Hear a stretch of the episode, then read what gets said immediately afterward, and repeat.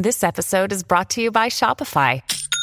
Forget the frustration of picking commerce platforms when you switch your business to Shopify, the global commerce platform that supercharges your selling wherever you sell. With Shopify, you'll harness the same intuitive features, trusted apps, and powerful analytics used by the world's leading brands. Sign up today for your $1 per month trial period at shopify.com slash tech, all lowercase. That's shopify.com slash tech.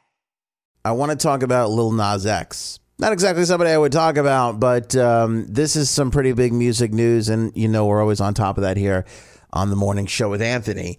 He has broken a record, a record that is not easy to break, a record that basically has been intact for well a little while, but a while before that one. He now holds the record for the longest running number one single on the Billboard Hot 100 charts for Old Town Road 17 weeks in a row. This is the first time that that has ever happened that a song has been number one on the Billboard charts for 17 weeks in a row.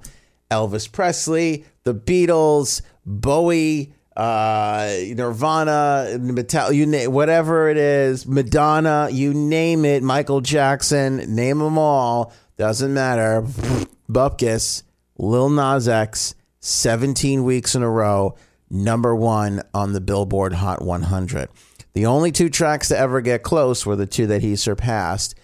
We're both on for 16 weeks in a row. That seems to be our human threshold is 16 weeks. Was uh, back in the day, in the 90s day, Mariah Carey and Boyz II Men's One Sweet Day. And then a few years ago, uh, Daddy Yankee, Justin Bieber, Luis Fonsi's Despacito. Despacito spent 16 weeks at number one, um, which matched Mariah Carey and Boyz II Men's record, and now Lil Nas X has surpassed that by a week. 17 weeks. That's huge, huge. Now, the story behind this guy is a fairly interesting one. And if you don't know about it, and, he, and it's, by the way, come with some controversy too, as far as Billboard goes, because it's like a, I mean, you've heard it by now, right? Obviously. Actually, one person really had me laughing hysterically. They tag, who was it? Rick tagged me. it really made me laugh when this story kind of started to break. Uh, and Rick was like, I hadn't heard this song, thanks to WEHM's Anthony. Because we don't play Lil Nas X exactly. But I'm sure, I mean, if you've been, oh my Jesus, if you've been to a wedding or a sweet 16 or a, or a bar mitzvah or a communion party or whatever, I'm sure you've heard a little bit. Till I can't no more. I got the horses in the back. Horse stock is The controversy was he originally, and, and I gotta say, this little Nas X, a little bit of a genius. Little Nas X, a little bit of a genius here. He submitted the song to the country charts because it's a hip hop song, but it's also country. So he thought it would be easier for him to crack the country charts rather than the hip hop charts. I mean, you probably, hip hop has, I mean, forget about it. Hip hop is outpacing every other genre. I mean, for every country artist, rock artist, whatever, there's probably, se- I mean, it's probably like a seven or eight to one ratio on uh, hip hop artists over any other genre of artist. So why deal with the crowded field of hip hop when you can try and break through with a you know country trap song as he calls it uh, on the country charts, which is kind of a genius move. So the song started rocketing up the country charts, and then Billboard decided no, this doesn't have enough elements to represent what today's country music represents. So a little bit of country, a little bit of a controversy there. Um, what's interesting too is trap artists, which is a style of hip hop, they're separating themselves from just plain old hip hop. So like the subgenre cutting up here is like getting crazy. Absolutely getting crazy. But the thing that I find most interesting about uh, Lil Nas X, if you're unaware of him, the guy was flat out broke, living on his sister's couch, right? When he bought a song. He bought the backing track of this of this uh, song of his Old Town Road song for 30 bucks off of this service online. So basically, you know, creators they can make tracks and they upload them, and then if somebody winds up using them, you get paid. You know, it's sort of like a crowd-funded way to to get paid for the beats that you produce.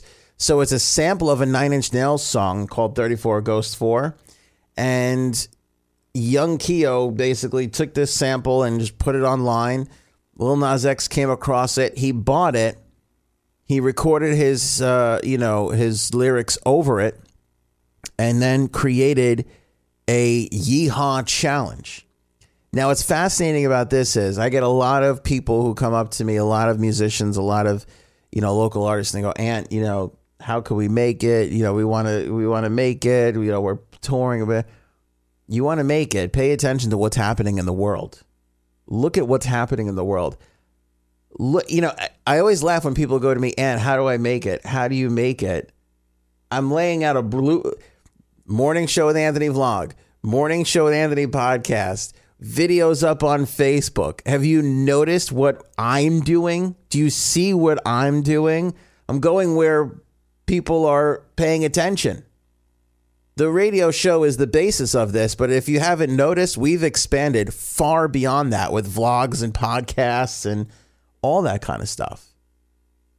This little Nas X, he didn't go knocking on the door of a record label he didn't go on a 30 city tour to, you know, playing gigs all around, just trying to get on. He didn't go to hip hop battles, you know, underground hip hop battles. He didn't do any of that. Those are the old ways of doing things.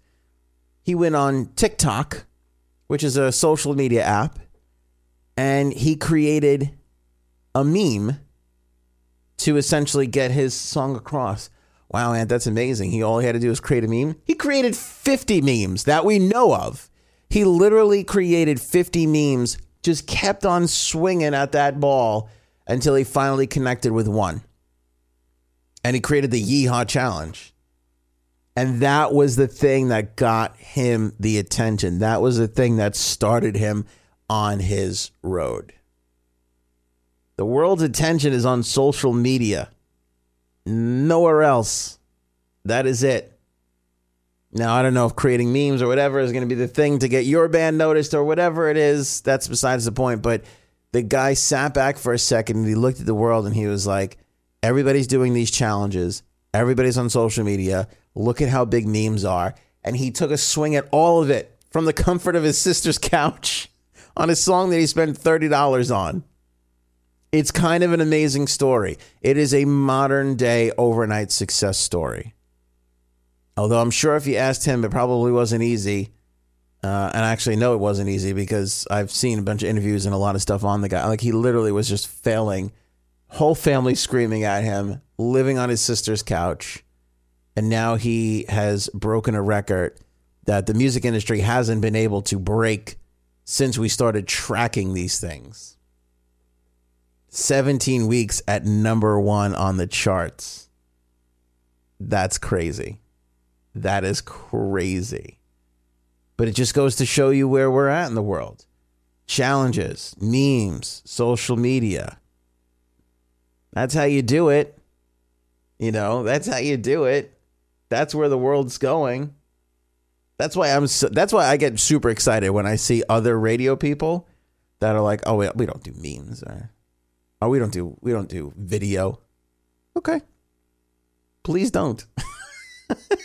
Please don't, because I'm having a blast expanding into all of these areas and hearing people write to me all the time. I'm in Cleveland, Ant. I found you. I found your vlog. So excited to listen. I'm in Jersey. Thank God I have a, a your podcast. Blah blah blah. So on and so forth. It's where the world is. Don't tell the other radio people that though, because they're always usually 10 years behind everything else. So, Lil Nas X, number one, 17 weeks. Congratulations to him. It is, by the way, and not only a blueprint for musicians, but for whatever. For whatever you're doing. You're selling insurance, you're selling real estate, whatever you're doing. Exist in the world of today. That's how you're going to be successful.